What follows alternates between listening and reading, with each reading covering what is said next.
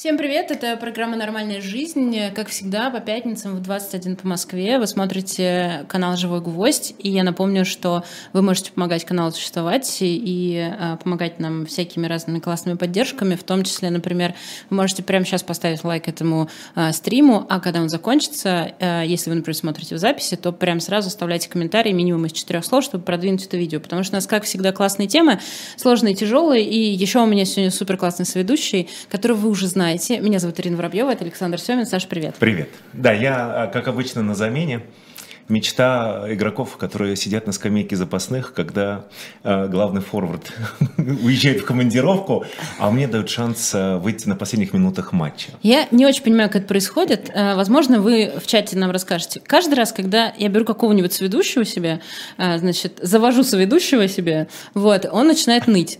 То Ньютон начинает устраивать какие-то хейт-спичи, то Саша.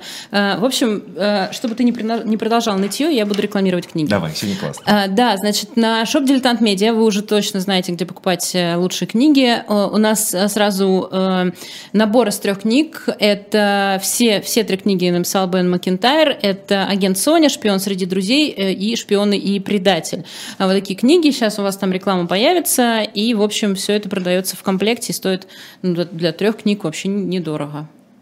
Все, можешь говорить тему. Так, да, я а, хорошо, это, это, это называется ты открыла. А я хочу представить сегодняшних гостей, сегодняшнюю тему. И мы с тобой совершенно не выглядим, как звучит эта тема, потому что сегодня тема звучит как эмоциональное выгорание у э, медиков. у мы не медики. Тем не менее, тем, но мы помогающая профессия в том числе, потому что, мне кажется, сегодня будет очень интересно посмотреть и послушать как раз не только тем, кто э, э, занимается медициной, да, но и те, тем, кто помогает, потому что, очевидно, там есть, там есть какой-то, какой-то, да, какая-то зависимость.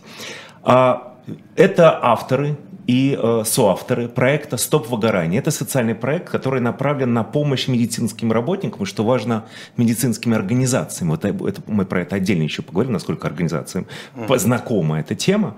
И сегодня у нас Антон Москвин, автор проекта «Стоп выгорание», преподаватель высшей медицинской школы, психолог-консультант. Да, добрый вечер.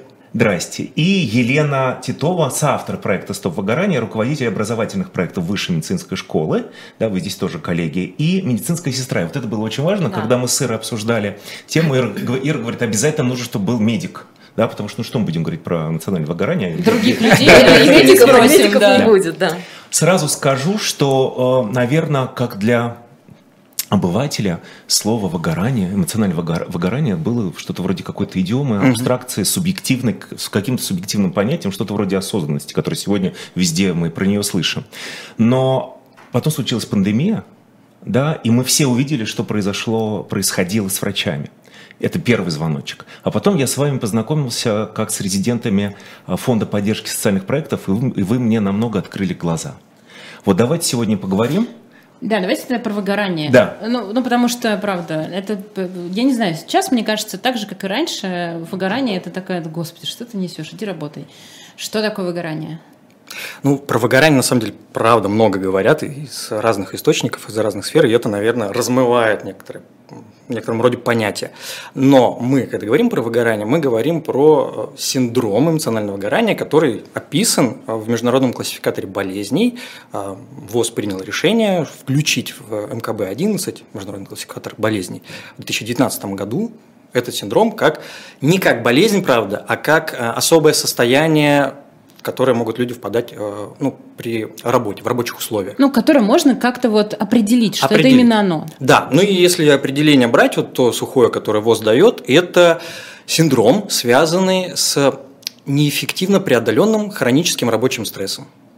Ого.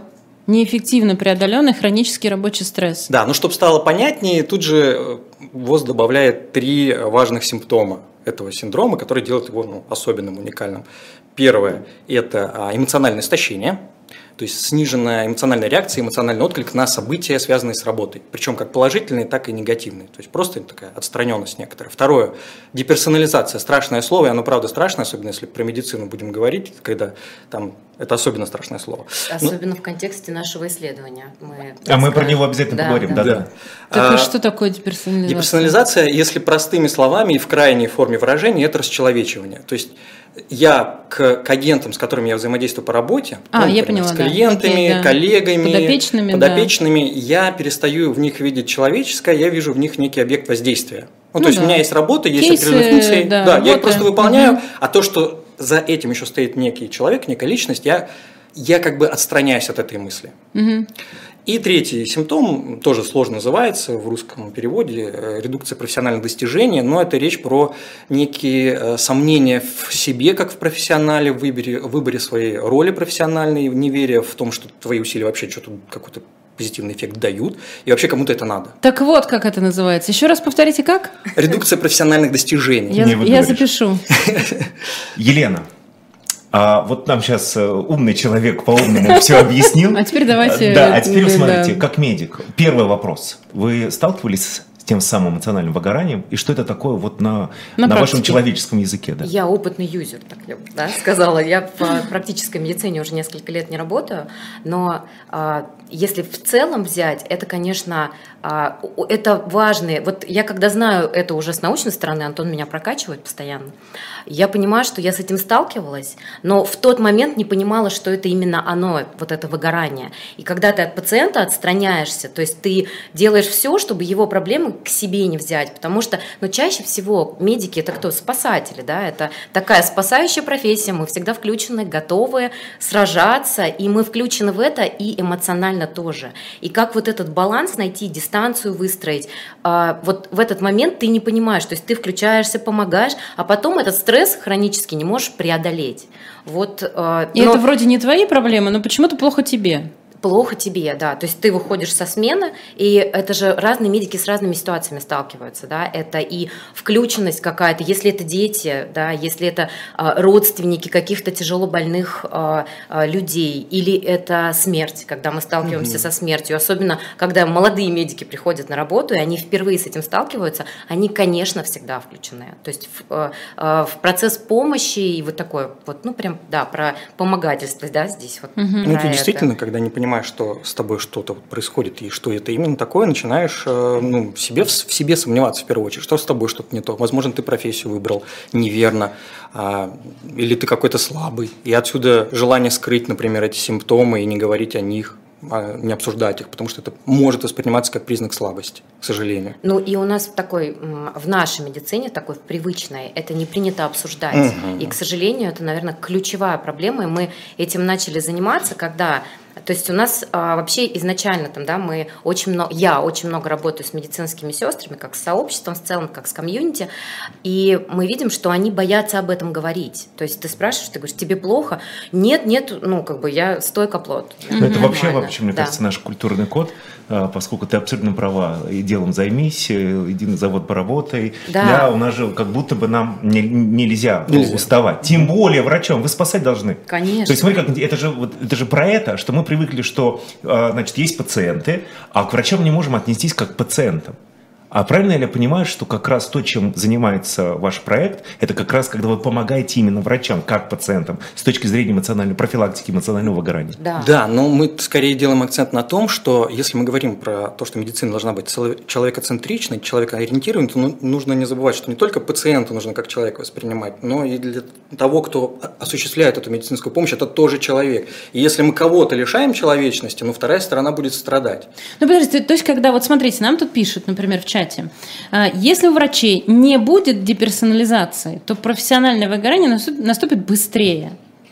А, Это один из, безусловно, все симптомы, которые возникают э, в ходе эмоционального выгорания, ни в коем случае не нужно воспринимать как некое обвинение или укор людям, что вот они там перестают в работу включаться эмоционально или от пациента отстраняются. Это неизбежное следствие защиты от хронического стресса. То есть человек начинает защищаться хоть каким-то образом. Нет, ну я просто, я, мне кажется, наш зритель имеет в виду, что это абсолютная норма ставить жесткий барьер между собой и пациентом. Я сейчас как, Да, как раз к этому и веду, что э, и этот барьер в какой-то момент э, мешает мне понять его человечность, его как личность, и оказать не только помощь, знаете, такую механическую, как это было принято, ну, как я чиню машину, я чиню человека, но еще и оказать эмоциональную поддержку, в которой нередко пациенты нуждаются в равной степени, а иногда это самое главное, что они хотят услышать, ну, особенно там некоторые сферы медицины, типа паллиативной помощи и так далее, где, ну, это самое главное, оказать меди... Э, вот эмоциональную помощь, отнестись как к человеку. И это сложно сделать, когда ты не воспринимаешь. Вот прежде чем мы будем говорить про сам проект, про ваш, давайте тогда посмотрим на э, эмоциональное выгорание глазами пациента. А в чем для него опасность? Вот чтобы мы понимали, да, вот одно дело, когда я не... Типа, какая не, разница, не и так вылечит, да, и да, так в чем вылечит. опасность? Как выражается, как, как, вот, э, как можно проиллюстрировать опасность для пациента, когда с ним работает врач, с которым вы э, еще не поработали, которому вы еще не помогли. Но если, например, я как пациент пойду к э, доктору, да, который уже столкнулся с этим, а, ну, мы вспомним, да, в поликлинику мы приходим, смотрим, садимся, у тебя 12 минут, ты должен мне быстренько все рассказать, а, а доктор даже не может глаза на тебя поднять. И а, ты понимаешь, что ты а, не услышан, возможно, ты даже не все, ну, н- тебе не задали там нужных вопросов, промахнулись с диагнозом, просто на автомате заполняя там нужные необходимые вещи, которые предусмотрены каким-то регламентом. Чек-лист. Чек-лист, да. Мы должны сделать вот это, но пропустить то, что для пациента было важно. Зачастую пациенты приходят просто, ну, понять, что со мной все окей, да, не всегда там, я не говорю про острые какие-то там заболевания, но а, зачастую нам помогает сначала просто включенность врача в работу с тобой, когда ты и врач вместе работаете над одной проблемой. Вот про это. То есть он просто автоматически может упустить. А это. если врач э, это хирург, который делает сложную операцию? Вот как- тут Ой, у меня еще такой друг, хуже. кардиохирург. Так Да. вот. Здесь наверняка это же получается совсем- Проценты ошибок растут очень высокие. И Вот есть даже да. исследования. Мгм. Антон, расскажешь, да? Ну, дело в том, что, э, давайте, поскольку выгорание охватывает, на самом деле, широкие слои медицинских сотрудников, в том числе медицинские, медицинских сестер, э, младших медицинских сотрудников, а это люди, которые выполняют, может быть, не такие как бы яркие процедуры, но они повседневные, и они э, оказывают наибольшее влияние на выздоровление пациента. И вот тут как раз не какая-то невнимательность, отстраненность, не готовность разобраться в ситуации, которая может измениться у пациента. Завтра, вчера было одно, сегодня немножко другое. И тут нужно отнестись с пониманием к его жалобам в том числе, а не отгородиться от них, как ну, просто ноет человек, которому Ну, типа, что у вас чё- температура нормальная, да. давление нормально, что вы С ноете? тобой все нормально. И вот да. эта С вашей отстраненность... болезнью вас должно болеть. О, да. Либо да, или в вашем возрасте, чего вы Да, да, да, хотите, во. чего вы хотите да, в вашем да, возрасте. А Вот, соответственно, вот эта невнимательность может привести к тому, что э, ну, человек не получит своевременно эту помощь. Но опять-таки, вот это э, отношение отстраненное приводит к тому, что и пациент начинает отстраняться от э, представителя медицинской профессии, он ему начинает не доверять. Ну, то есть, если ты ко мне не как к человеку относишься, то точно ли ты мне хочешь помочь?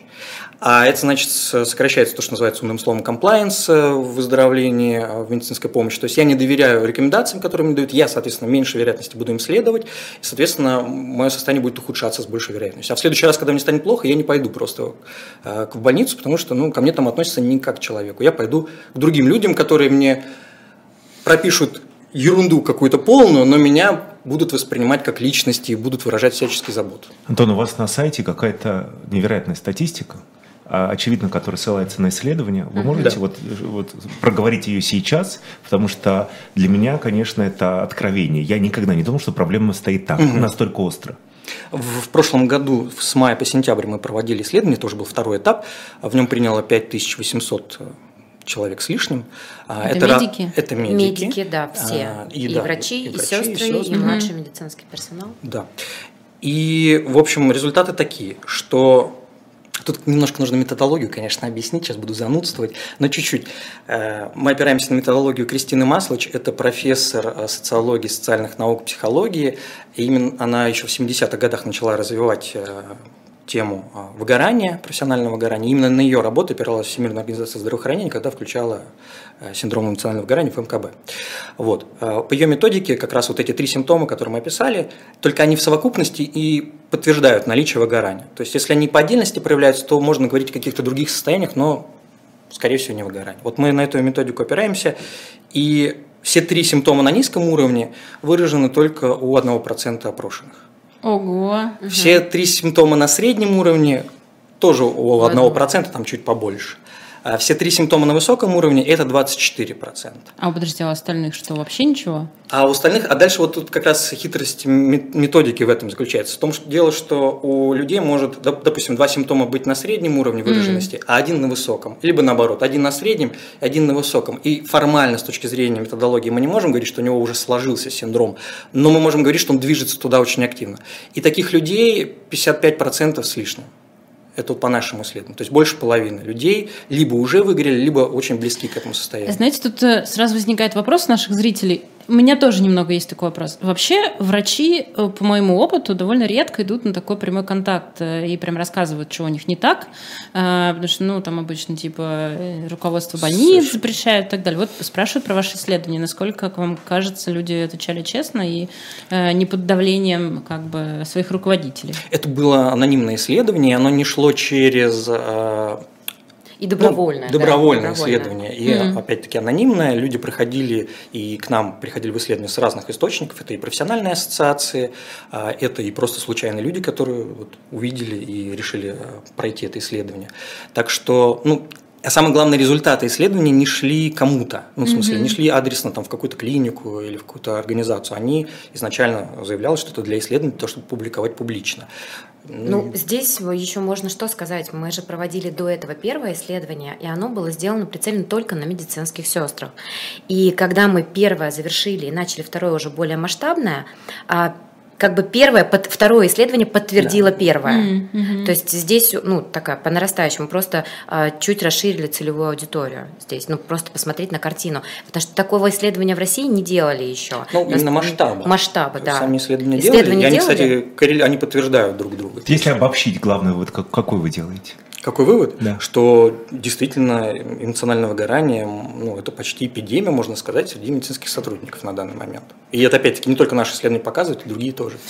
Ну, давайте будем честны. Мне кажется, что если мы проведем такое же исследование среди пожарных, среди журналистов, и среди, не знаю, кого-нибудь еще, давайте возьмем. Я беру только, видите, профессии только вот эти на, на высоком ну, уровне стресса Тогда педагоги, изначально. Э, да, социальные педа- работники. Вот, да, да, да, вот это вот. То там, мне кажется, тоже такое будет шторм э, Гипотетически, да. Но То есть у нас же нет вообще этой проблемы, да? У нас, повторюсь, это же все, ее нет, как да. бы ее не существует. Мы, кстати, поговорим про то, что ее не существует точно, очевидно, скорее всего, в системе, но я все-таки, исходя из этой, из, из этой статистики, себе представил следующую картину. Ты, значит, врач тебе а, ставит диагноз, и он э, эмоционально выгорен, а Дальше он назначает тебе терапию, и тебе ее значит, производит человек, который в таком же состоянии, и дальше эта цепочка становится угрожающей. Вопрос, можно ли распознать специалиста с выгоранием?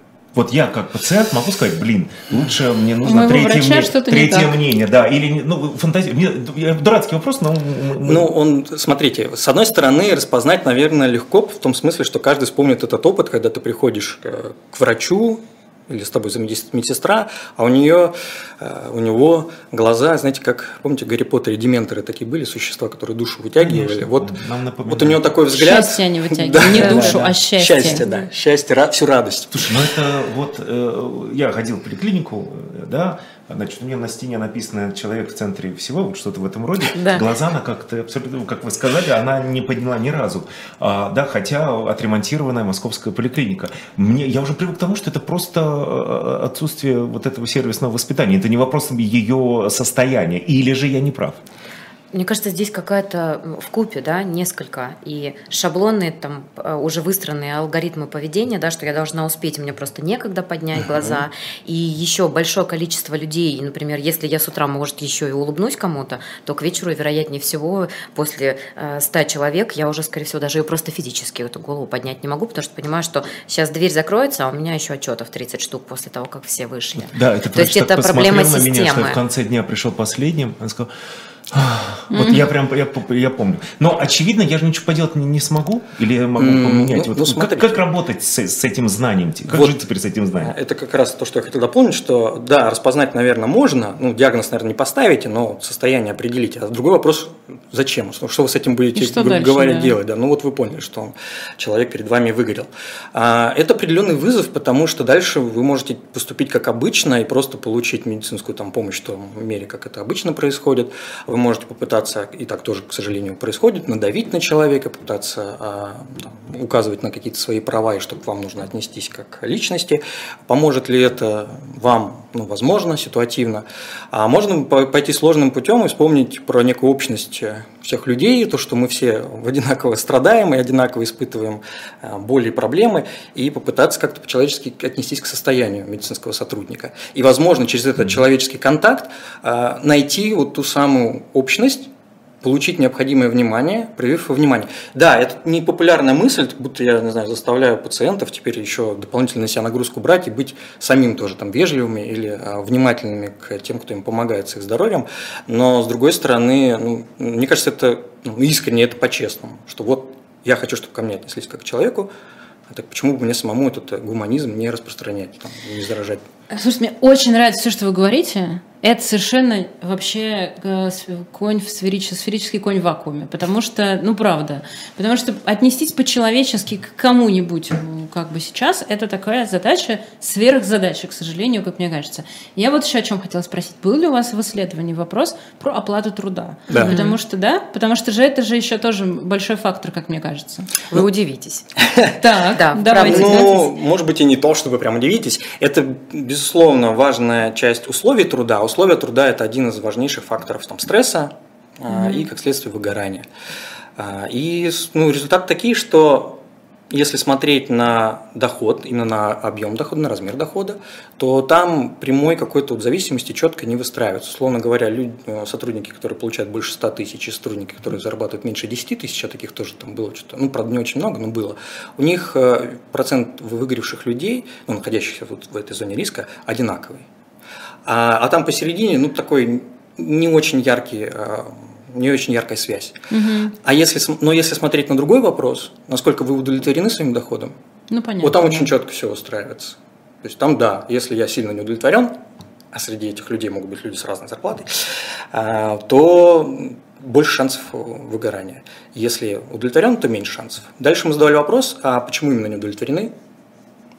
И самый популярный был ответ э, «считаю несправедливым а, Соотношение. вознаграждение за Мгм. мой труд. Ну, то есть те, те- те усилия, которые я прикладываю, они недостаточно вознаграждены по мнению А опрошенного. вы изучали только государственные учреждения? Нет. То, вот это было Нет. интересно. То есть хочется сразу сказать, ну, конечно, в какой-нибудь частной клинике, где там, значит, Да, э, там всё- всё в порядке. Там все в порядке, никто не выгорает. И вот здесь Нет, тоже это не нет. так. На Вот. самом деле там тоже интересная история. Мы предполагали, изначально гипотеза была такая, что вот правильно, в частных клиниках все здорово, у них э, есть время отдыхать, у них есть там, у них выше зарплата, да, это различные регионы, то есть мы по всей России делали.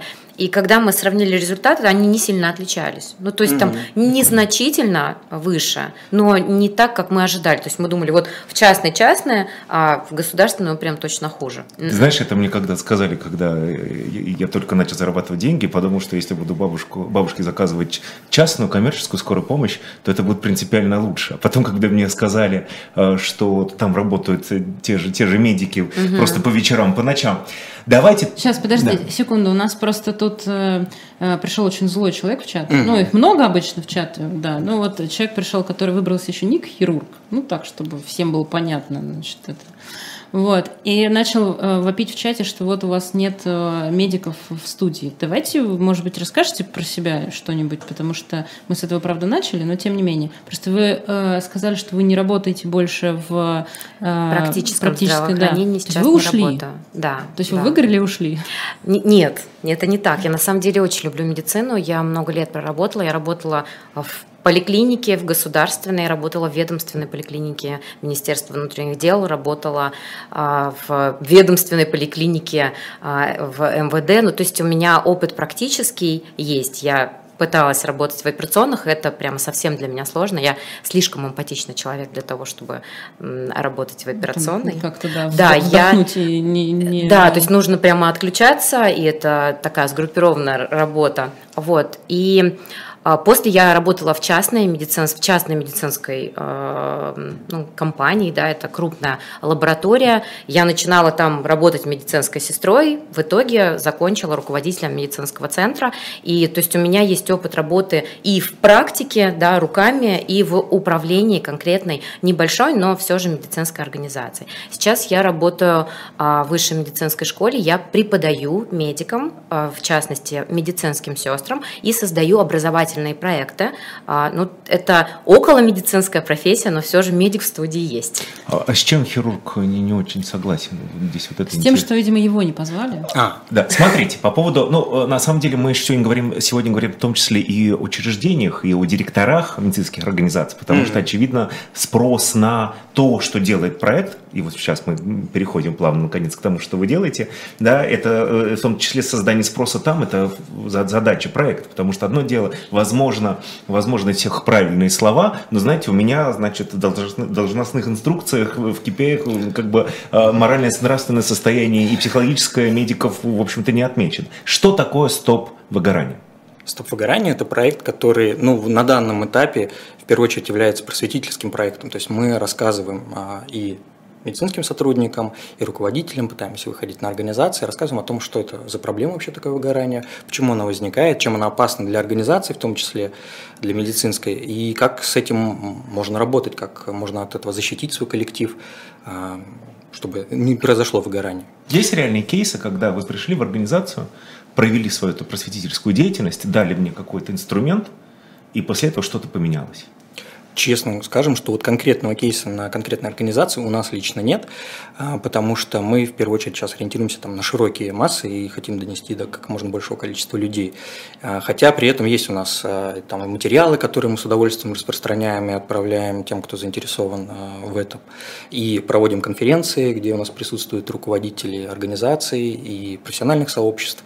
И вот несмотря на безусловно, есть сложности с пониманием этой темы, но как будто бы, по нашим ощущениям, не то, что это мы заслугу себе приписываем, скорее это просто как масса такой общий фон, ситуация меняется, и все больше и больше людей понимают, что это проблема. Я... Мне просто наоборот кажется, мне, они приходят в медицинскую организацию, проводят там, не знаю, что лекцию, там семинар, ну, да. объясняют, что такое выгорание, люди понимают, что они выиграли, нафиг вообще просто заплакали, встали ушли, уволились, понимаешь, после этого. Ну просто вот я так у меня такая картина. На самом деле, когда люди вот даже на исследование опираясь, там был вопрос, а, ну какой следующий этап, там думали ли вы там о смене профессии. А, и здесь тоже э, интересные мы ответы получали. Чаще всего это не уйти из одной клиники в другую, а уйти из медицины совсем. Ну, там 40% людей говорили о том, что они задумывались. Задумались серьезно о том, что уйти. Профессии. Да. Я э, главврач или там руководитель медицинской организации, послушал, походил, пошерил Ты ваши вебинары. сказать, вот представьте, представьте, что я. Да, а то, простите, знаешь, сейчас да, вот, да, как бы осторожнее. Это, это, да, это, это, представьте, что я. Вот я послушал, все мои, даже дал ссылку на ваш вебинар, и все, да, все это прослушали. Что мне дальше делать? Расскажите, пожалуйста, то, как должно быть дальше это устроено. Мы поняли, осознали проблему. Возможно, возможно вы дали инструмент для анализа внутри mm-hmm. моего коллектива. А дальше ты что? Ну, во-первых, действительно, мы помогаем, если есть такой интерес, провести э, исследования внутри организации, посмотреть на выгорание и на возможные причины, чем недовольны сотрудники. Дальше у нас есть э, пакет условных предложений о том, как можно с этим работать. Ну, то есть именно рекомендации. Можно подробнее это описать. Эта работа на самом деле непростая. Ну, вот если попытаться в корне изменить ситуацию, это непросто. Но какие-то элементарные шаги можно начать делать и без серьезных вложений. Ну, например, например, я хочу, чтобы время, например, а, работы сотрудников, интервал, да, сделать так, чтобы ему было когда встать, выйти и поесть там, да, встать, а, выйти и передохнуть, просто взять 10 минут, сесть на диван, закрыть глаза, сказать, все, я окей, мне нужно э, просто переключиться. Вот это та рекомендация, которая она такая базовая, она точно безопасна. То есть и исследования показывают, ну и теоретически это там, очевидно, что чем меньше у человека возможности отдохнуть в течение рабочего дня, тем больше у него стресса, тем меньше сил у него справляться со стрессом, тем больше вероятности выгорания. Соответственно, просто посмотреть даже на график работы, на то, э, как организован отдых, есть ли вообще возможности у человека. Есть ли комната, где отдохнуть? Не просто отдохнуть, по да. ну, и отдохнуть, поесть и поесть да. в тишине, ну, относительной тишине, понятно, что ресурсы могут быть ограничены. Вот это может уже стать там критически Хотя значимым. бы не есть на рабочем месте. Да, не бегом. Ну, то есть не, не с бутербродом, а просто сесть и, правда, действительно поесть. Но здесь очень много еще от функционала, а, правильного распределения функционала зависит. Да? У нас есть медицинская сестра и младшая медицинская сестра, и каждая И должна... старшая медицинская и сестра. старшая медицинская сестра, да, и, и врач, да, и каждый должен выполнять свой функционал, не за кого-то, не больше, а конкретно свой. Тогда у каждого сотрудника в четко выстроенном а, там, дневном графике да, своем будет интервал отдохнуть. И не брать на себя там чуть больше, чем я сейчас и за Васю сделаю, и за Петю, и Иван Петрович мне тоже поручил, за него тоже сделаю, потому что я кто? Я супер ответственный, и здесь тут всем надо помочь обязательно, на себя лишнего тоже не брать. То есть Ну, а, соответственно, есть- ру- руководство должно следить за тем, чтобы сотрудники не Да. набирали на себя корм. Слушайте, а почему не помогает э, вот это вот, ну, ты понял, ты осознал, что ты выиграл, такой, ну, сейчас я в отпуск сгоняю, и норм. Если сгонял в отпуск и норм, то, скорее всего, и выгорания ну, либо не было, либо оно было там на ранней стадии. Как раз проблема в том, что люди уходят в отпуск, возвращаются с ощущением такой же тяжести. И мысль о том, что вот завтра на работу вызывает там трепет определенный. Вот, вот, вот это, ну, такой субъективный, э, конечно, признак, но достаточно надежный признак выгорания. Потому что сама работа, ее наполнение, он как бы ассоциация очень прочно установилась, что это источник стресса. Я туда попаду, я опять попаду в стрессовую среду. И у меня сразу там перед глазами э, ужасные мои пациенты почему-то, только плохие, хотя полно всяких разных пациентов, и в том числе очень благодарных и добрых. Это сразу какие-то отношения с непосредственным руководителем неприятные, с коллективом, у котором что-то не то. Э, Большая нагрузка, потому что нет даже там времени присесть, отдохнуть, еще и вот несправедливая оплата труда, которая тоже меня постоянно маячит. Ну вот объясните мне, я, э, честно говоря, не понимаю. Значит, вот врачи, спасатели, пожарные, и дальше даже через запятую куча работ, которые связаны э, со стрессом, с э, большим количеством людей, с которыми приходится контактировать, э, которые постоянно меняются, да, там, с- с нагрузками эмоциональными, в смысле ответственности за чью-то жизнь, там, да, или там адреналиновая работа и так далее. Но есть же люди, которые на таких работах не выгорают. Да. Вот почему одни выгорают, а другие не выгорают. Мне кажется, здесь про правильное проживание этого стресса. То есть мы стресс-то должны в итоге пережить. То есть ты должен взять, прожить его, прочувствовать. Ну, Антон тут, наверное, как психолог нам сейчас расскажет. А, ну, я как психолог обращусь опять к Кристине Маслоч, которая, с одной стороны, сказала здорово, что включили синдром эмоционального выгорания в международный классификатор болезни, а с другой стороны, плохо, потому что теперь будет возникать ощущение и ассоциация, что это болезнь, а болезнь это, ну, ты заболел, иди полечись. Как бы все, все очень просто. Таблеточки попей. Да, а проблема в том, что нередко именно организационная среда создает тот самый стресс. То есть, да, ты выгорел, безусловно, а, и это, безусловно, твоя, в том числе, личная проблема, потому что это твоя жизнь, и тебе в ней дискомфортно. Но когда у тебя выгорает там 50% коллектива, то это, ну, это сложно сказать индивидуальной проблемой. Это сложно передать просто ответственность на человека, сказать, иди решай эту проблему, потому что это массовое явление. Э, ну, Мне кажется, еще просто здесь можно сказать так, что есть люди, которые выиграли, а есть люди, которые еще об этом не знают. именно. Понимаешь, да? Вот, наверное, про... про- Дело про- в да. том, что если там на самом деле это же не только э, за рубежом исследовали выгорание, может сложиться такая иллюзия, что для нас это что-то совершенно новое. В Советском Союзе это тоже начинали там исследовать, и есть у нас такой замечательный Виктор Бойко, в свое время, который тоже разработал методику оценки этого выгорания, и она немножко другая. И он как раз говорит о стадии резистенции, когда человек уже настолько, вот он переживал, переживал стресс, и он вошел как раз вот в это состояние, когда он отстранился от пациента, некая такая циничность появилась э, рабочая, некая отстраненность, и в этот момент он не ощущает остро переживаний, он не ощущает острых эмоций, и, соответственно, кажется, что все окей.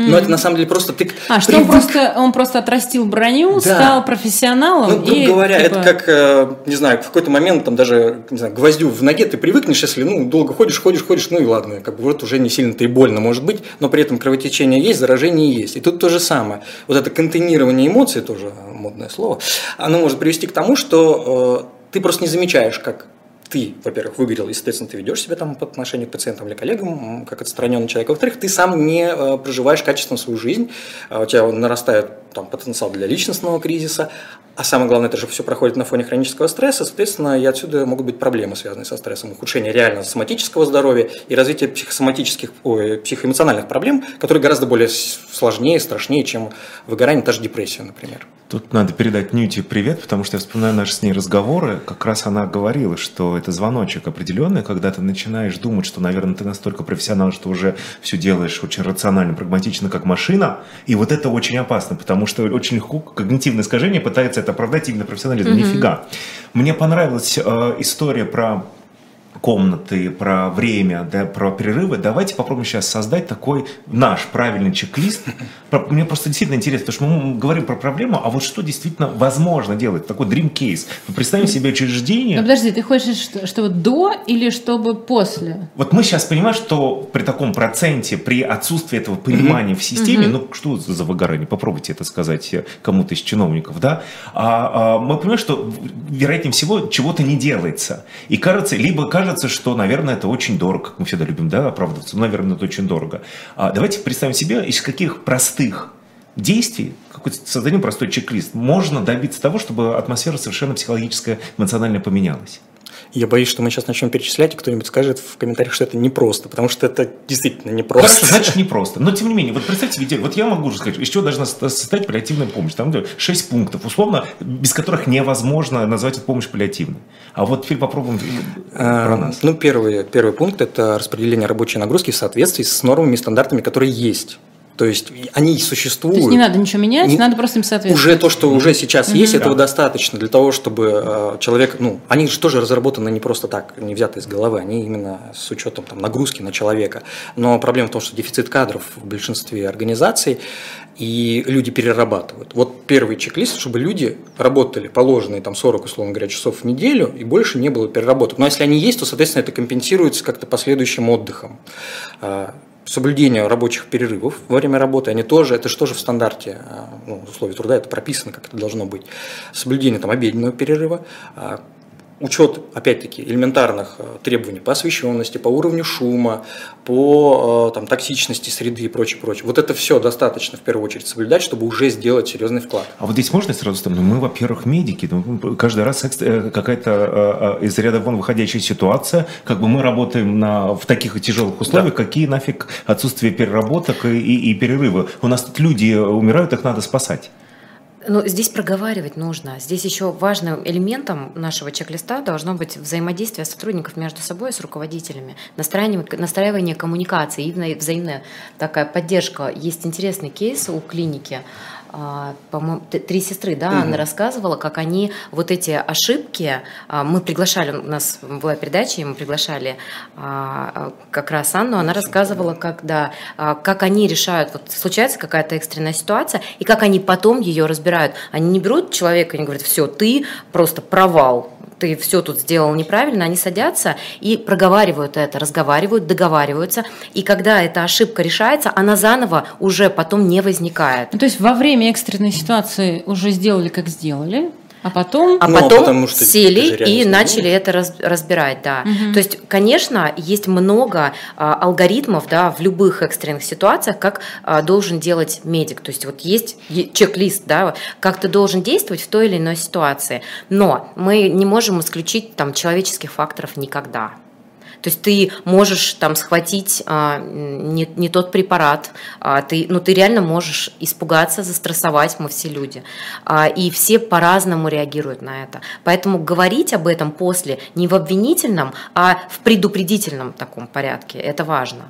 Угу. Вот. Ну, это уже к сфере именно ну, корпоративной культуры или организационной культуры взаимодействия. Это тоже да, один важный пункт э, большой в этом чек-листе. То есть первое – это условия труда, и по поводу там, перегрузок э, и экстренных ситуаций, даже в ковидную эпоху, э, были же организации, где была организована эта смена сотрудников. Да, ты перерабатываешь, но ты знаешь, что у тебя будет время отдыха, потому что придет на место твой другой напарник и будет также спасать жизни. Угу. То есть и это опять именно это а логично. ты продышишься и вернешься. Да, и если смотреть да. на это холодно, это же не, про, не только про то, что бедненький, вот отдохни, а это про то, что человек устал, он уже не сможет так же эффективно работать. Дайте ему отдохнуть, а в этот момент другой человек, который отдохнул, будет спасать жизни. Не, ну вообще, на самом деле это во всех профессиях. Ну, да, да, да, Ты да. не можешь просто, каким бы суперчеком ты не был, ты больше определенного времени не можешь быть супер концентрированным, включенным, максимально внимательным, принимать быстрые и верные решения. Это Совершенно невозможно. Верно. А стресс еще и ухудшает эти способности к быстрому принятию решений, к внимательности, к готовности сосредотачиваться долго. И это опять, это про то, что э, про, про человечность. Ну вот люди так устроены. Это не то, что кто-то слабый, а просто так люди устроены. Я тут подумал о том, что вот э, когда тебя готовят к операции, тебя готовят к операции. Да. Ну, тебя Да. готовят. Да. Да, Как и- пациента. то есть ты как пациент, тебя готовят к этому, к этому событию. У меня вопрос, а врача, хирурга готовят к операции? То, что меня спрашивают, то есть с определенной температурой меня уже не будут оперировать, с определенными анализами не будут. А мне интересно, вот откуда мы узнаем, что у хирурга, а, у того, от кого зависит моя жизнь, сейчас дичайший стресс, но проверяется ли это как? Нет. Вот. А в, в нормальном мире? Это как аналогия с самолетами, да? Проверьте пилота до начала полета. Вот, вот, вот, да, да, да. А в нормальном мире просто мне интересно, есть какой-то какой-то скрининг перед, перед операционной того, кто будет э, э, тебя резать? Нет. Ну, тут нормальный мир или какой-то там идеальный, да, условно говоря. Не, опять тут важно подчеркивать, что мы нисколько не сомневаемся в профессионализме наших хирургов, э, которые оказывают помощь. Тут, безусловно, это важно понимать. И, Но безусловно, ушла ответственность... жена, понимаешь, вот и, и все, и он э, не спал всю ночь, а у него сложная операция. Безусловно, это в том числе ответственность, там, условно говоря, персональный и настоящий специалист, эксперт. Ну, конечно же, если он будет чувствовать, что он не способен или не готов по каким-то причинам, он э, попросит замены, там, коллеги его поддержать в этом процессе. То есть это вот так это работает. Но вот чтобы прям была какая-то выстроенная система оценки психоэмоционального состояния. Окей, а э, давайте тогда превентивно поговорим. Вот человек, э, не знаю, вот сейчас учится на медика, и вот ну, слушает нас и думает, ё-моё. То есть по-любому я попадаю на работу и как бы хватаю вот это все эмоциональное выгорание. Ну, Есть же какие-то способы так как-то вот, ну не знаю, либо флажки красные понимать, либо еще что-то, чтобы вот в эту воронку не упасть. Ну, вероятно, скорее всего, те, кто учится и те, кто выбрали профессию, то, что называется, по призванию, возможно, они думают, что нет, со мной такое не случится. Да ладно. Ну, потому что есть определенная романтизация профессии, и это, в общем-то, неплохо, потому что она, эта профессия социально значима, она действительно связана с спасением жизни, и очень хочется, чтобы медицинские сотрудники про это не забывали, что они действительно делают очень важную работу. М, Пусть им об этом не говорят, но они сами хотя бы пусть помнят в сердце, что они действительно делают важное дело. А, Поэтому, ну, есть некоторая романтизация, и зачастую э, вот это первый стресс, он связан как раз с крушением этих романтических представлений о профессии. И в нашем исследовании мы видим, что нам, у нас была такая гипотеза, что люди там более пожилого возраста имеют больше процент выгорания, потому что они дольше находятся в среде стрессовой. Но нет, оказалось, что с 25, Шести. 26 Шести до 35. Самый такой, да? самый, да? Да, да, выгорают. Самый больше процент То есть у нас а, уже сейчас а, там более а, взрослого возраста медики ну, На логично выходят на пенсию, а молодежь уже выгорает и уходит из профессии. Да, и они, вот да, это- не- некому они даже же думают заменить. уйти из Да, профессии. да. А Мы часто говорим про исследования. Скажите, где можно с ним ознакомиться, с его результатами? А, Мы публи- публиковали его в нескольких э, журналах э, медицинской направленности. У нас э, есть конференция, запись нашей конференции «Стоп выгорание», где мы тоже озвучивали результаты. Но все на сайте можно найти. Да, На сайте да. можно найти. Сейчас, нас, сейчас сайт появится в чате. А, Когда вы разговариваете об этом с медиками, а, ну вот, не знаю, приходите в какое-то медучреждение, ну, в смысле, куда вас позвали, там, ну и так далее, да? Вы им это все говорите, они вам говорят, Говорят. серьезно, у меня, Говорят. да я, да я вообще с 9 до 9, вообще мне присесть некогда, просто курю на ходу, на лестничном пролете, когда наверх бе- бегу. Ну, по-разному. Ну, по-разному на самом Э, деле. Действительно по-разному. И руководители организации тоже по-разному относятся. Вот и- Кто-то говорит, какое выгорание, у меня тут койко-место надо сократить. Вы что-то вот не говорите-то. Мгм. Фигню всякую, Да. да. а другие говорят, ну да, у нас прям бич. А, И вот есть, а, у нас было исследование в одной крупной больнице. А, Ну, в смысле, это было тоже исследование, просто мы там по секторам разбивали. И там в одном отделении прямо, ну, прям плохая ситуация была. Но в этой же больнице, там, в другом отделении ситуация была хорошая. Да? То есть да, это даже зависит там, от, ну, тут экстренно, да, здесь там по- попроще, поспокойнее, не так экстренно. И это как раз вселяет надежду, что на самом деле реагируют по-разному, потому что, а, безусловно, именно врачебное сообщество, как люди, ну, более экспертные, они как раз менее открыты этой теме. Вот. Но при этом даже среди них а, бывают люди, которые готовы откровенно говорить, что я вот там выгорал, или там я вот в таком состоянии был, и я из него вышел, и там я рад, что я осознал, что со мной что-то такое нехорошее происходит, это нездоровая ситуация. И они готовы даже об этом рассказывать. Ну, в том числе там на наших мероприятиях а, такие специалисты бывают, которые готовы этим А как делиться. выглядит ваше предложение э, руководителю организации? Вот, вот, вот, Да, чтобы оно вот- выглядит- вот что вы ему говор- предлагаете сделать в итоге? Не знаю, сначала провести анализ, Да. наверное, Да, да, потом да. дать инструменты. Инструменты, которые они смогут применять у себя на местах. Оно максимально неагрессивное предложение, чтобы не подумали, Ну, что мы прям сейчас из глав врачей в собираемся что-то там обязательно продавать, навязывать э, и так далее, и так далее. То есть мы в первую очередь позиционируем себя как социальный проект. У нас, безусловно, есть э, продукты, которые полезны, в том числе там коммерческие, да, высшая медицинская школа проводит обучение и развитие профессиональное. Это в том числе одна из, э, один из вариантов профилактики выгорания, потому что я узнаю про профессию что-то новое, когда я действительно учусь, а не когда это некий, э, некий способ закрыть э, да, Да. требования Минздрава и так далее по образованию медиков. Вот, мы проводим обучение, мы готовы приходить выступать на площадках, мы готовы давать рекомендации. Да, но первый, первый безопасный вариант – это написать на почту проекта с запросом провести диагностику.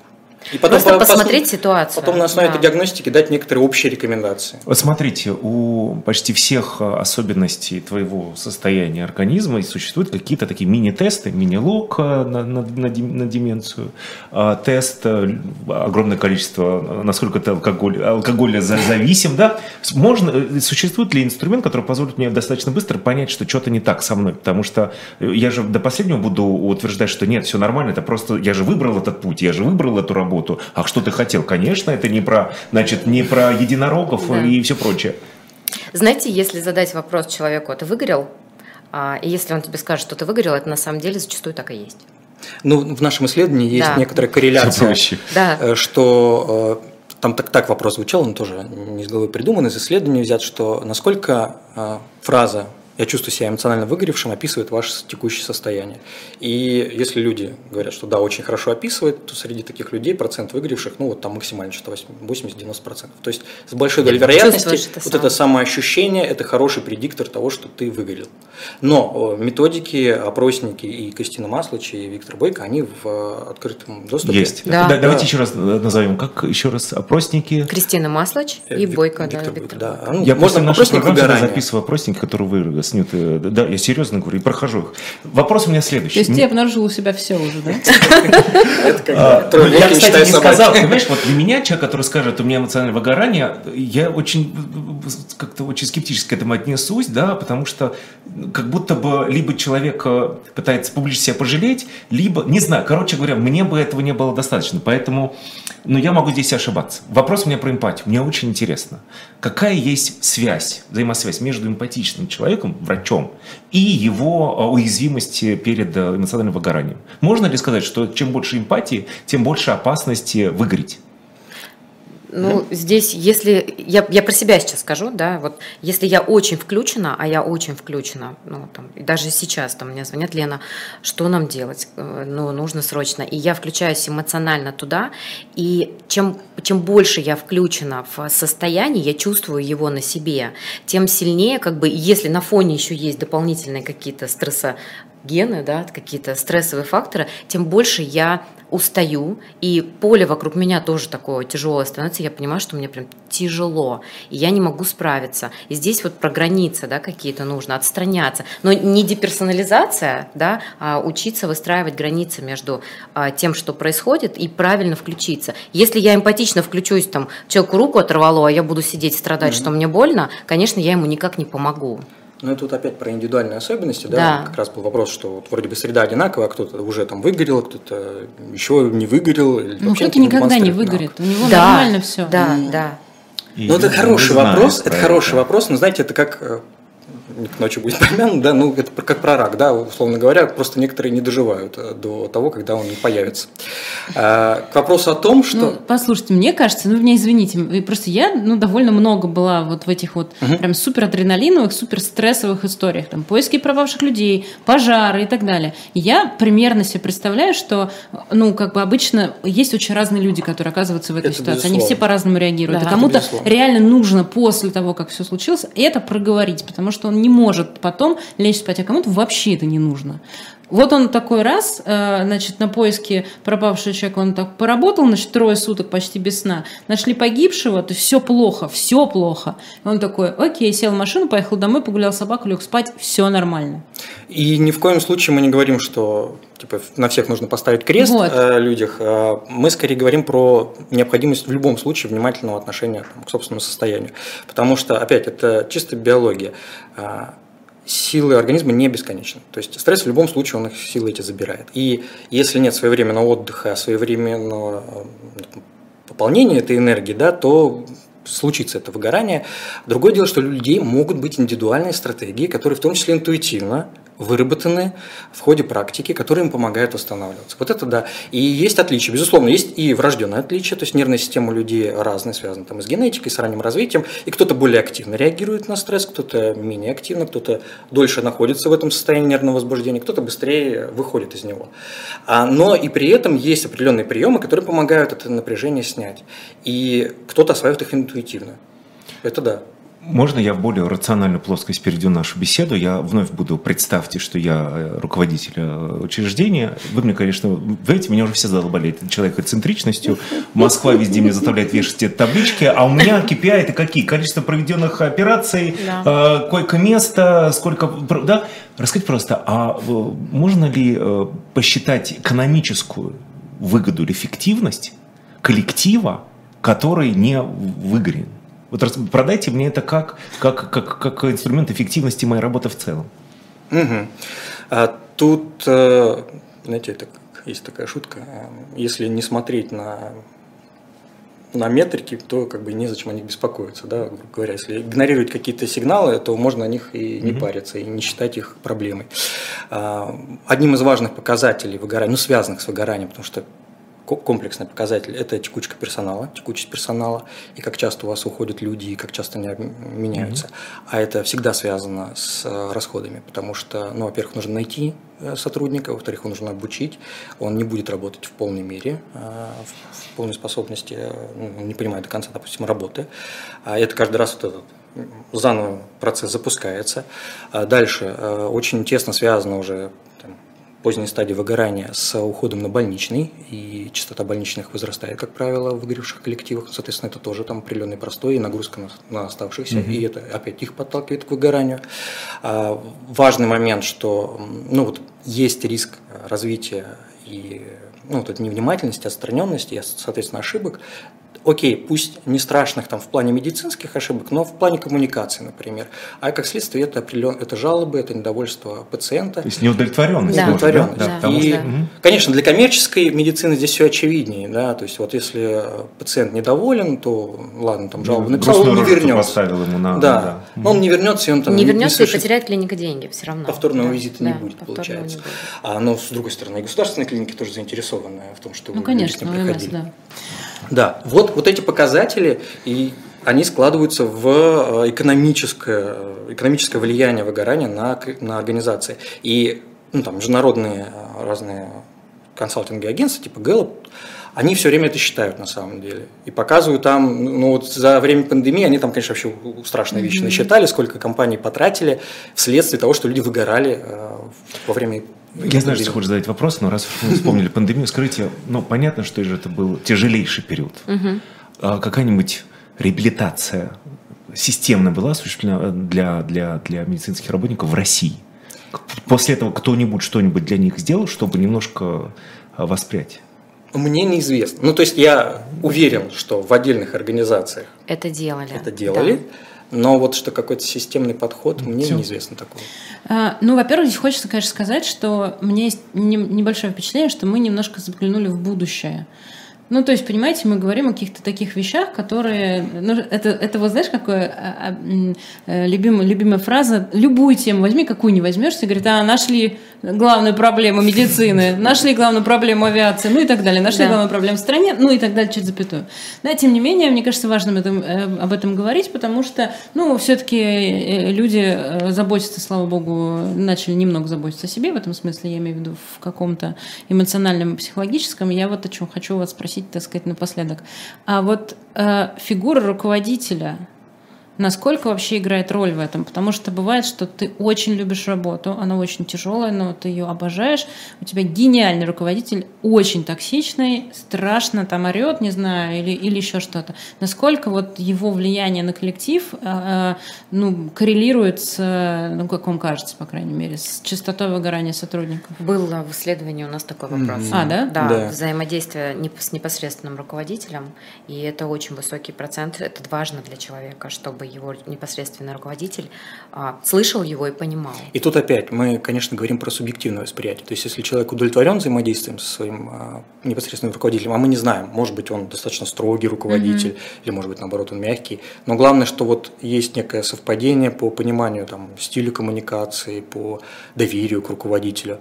А, Процент выгоревших людей, у тех, кто оценил там, взаимодействие со своим руководителем как положительное, как удовлетворительное, оно, оно меньше.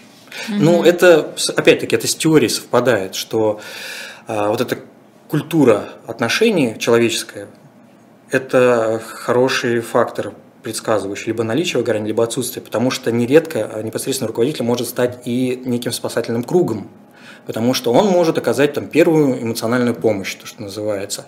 Элементарно выслушать без осуждения, а просто, ну, просто стать человеком для другого человека, его послушать, а, может быть, дать совет, хотя иногда этого и не нужно делать, достаточно просто понять, да, я рядом с тобой, я понимаю, ситуация сложная, давай как-нибудь вместе мы с этим справимся. Я понимаю, что ты не капризничаешь, ты не, не идиот и не бездельник, а просто вот ну, тебе плохо, я понимаю, почему. Ну, Да, потому что я человек, я тоже испытываю стресс, напряжение, у меня не всегда тоже ладится там мое самочувствие. У нас просто нет культуры об этом говорить в организации. И я даже знаю организацию, где есть психологическая служба, но а, сотрудники ей не пользуются. Они собираются у себя в комнате для отдыха и обсуждают это между собой. И они говорят, нам психолог не помогает.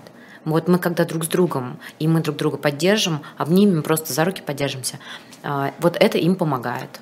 И в том числе непосредственно руководитель, да, возможно, у него нет административного ресурса там что-то менять в режимах работы, ну, потому что разные уровни есть руководителя, но он может стать тем самым проводником идеи, что, ребят, да, здорово, классно, что вы свою профессию любите и отдаетесь ей полностью, но помните про себя, это вот там пресловутая эта фраза, как в самолете. Сначала маску на себя, потом на ребенка. То есть, если у тебя не будет ресурса, или ты заболеешь, или у тебя будет срыв нервный, а, или еще что-то похуже, то ты уже не сможешь помогать людям. А ты хочешь помогать? Так давай сначала о себе позаботься. И поэтому вот перерыв ты возьми, отдохни. Вот э, практики определенные, в том числе из практической психологии, как тебе быстрее снять там напряжение. А Если есть проблемы, рассказывай, говори мне, я тебя послушаю, просто поддержу. То есть, ну вот стать таким ну, заботливым руководителем, и мы в наших материалах так это и продвигаем, что такое заботливое руководство, заботливый руководитель, а, ну, оно важно, оно может помочь вашему коллективу.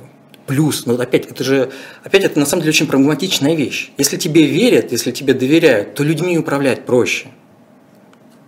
А они будут это делать, когда они будут чувствовать поддержку и отношение к себе как к человеку.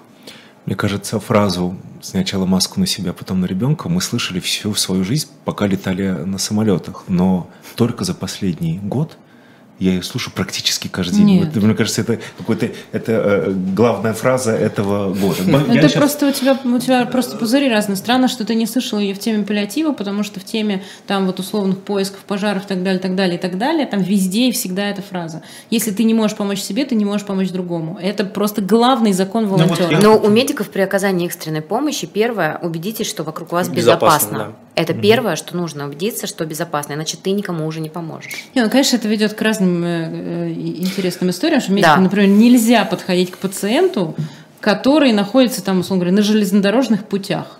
Вот они будут стоять, им нельзя подходить по правилам, пока не приедут спасатели и не подойдут там или не обеспечат или еще что-то, им просто нельзя это делать. Я могу ошибаться, если вдруг я ошибаюсь, вы меня поправьте и простите. Однажды просто эту ситуацию наблюдала. Сколько у нас еще осталось времени? Вот там вот часы, Саша, вот Да. здесь вот часы, вот Да, там да, часы. но Их три штуки, три штуки. Обычно мы работаем до 22.00 по московскому времени, что важно уточнить. Хорошо. Да, это значит, что у нас осталось две с половиной минуты. Да, и вылет на 5-7 Я учусь. минут, как Я обычно так- это бывает у нас в эфирах с нашей замечательной, чудесной соведущей, которую мы страшно ждем в следующий раз. Вот, э, надеюсь, не случится. У вас, а, видишь, я красиво про, промолчал и двигаю дальше сюжет нашей программы. У вас очень много классных лайфхаков и карточек на сайте. А Расскажите, пожалуйста, вот по- по- под конец нашей, нашей беседы, а какими точно надо воспользоваться, какие точно интересны? Да, вот там, там- там много всего, чтобы просто Много вот всего. сориентировать, да. Ну, наверное, больше все-таки материалов именно в нашем телеграм-канале у нас пока такой. Давайте. ма- Маленькие медийные ресурсы. Но вот в телеграм-канале мы публиковали много материалов по самопомощи. Как называется телеграм-канал? Стоп Стоп выгорание. выгорание, Всё, да. Все, все медиа, Все. стоп выгорание. Да, его достаточно легко найти. Прямо вы, в отличие от многих социальных проектов России, без стоп, стоп выгорания РФ, вы по-английски там пишетесь, да. Так. Да. А, самые, одни из самых простых методов это то, что называется сейчас опять страшное слово mindfulness. а, Что ж Прости, такое? Помните да. закон на Как в наших русских деревнях говорят, mindfulness, да, каждый день. А, Вот. Элементарно остановиться, отключиться от источников информации, желательно прикрыть глаза и начать наблюдать за собственным дыханием. Подходы из современных психологических практик, в частности, например, там, когнитивно-поведенческой терапии третьей волны, они проходят уже клинические испытания, их большое количество накопилось, и они показывают эффективность. Элементарно понаблюдать за своим дыханием в течение там, трех с половиной минут, а, ну, отвлекаясь, понятно, на мысли придется отвлекаться, но возвращаясь к дыханию, побыть в этом неподвижном состоянии, это поможет снять лишнее напряжение. Там Наблюдать это просто его просто отслеживать, да. просто отслеживать, вот как Не как проникает сатурацию воздух. мерить, когда, я помню, нас учили, там сколько э, надо считать, просто наблюдать. Просто Да. наблюдать. А, Это включает, там, опять страшные слова, а, про симпатическую нервную систему, как бы мозг переключается со стрессового режима на повседневный, и это позволяет организму восстановиться.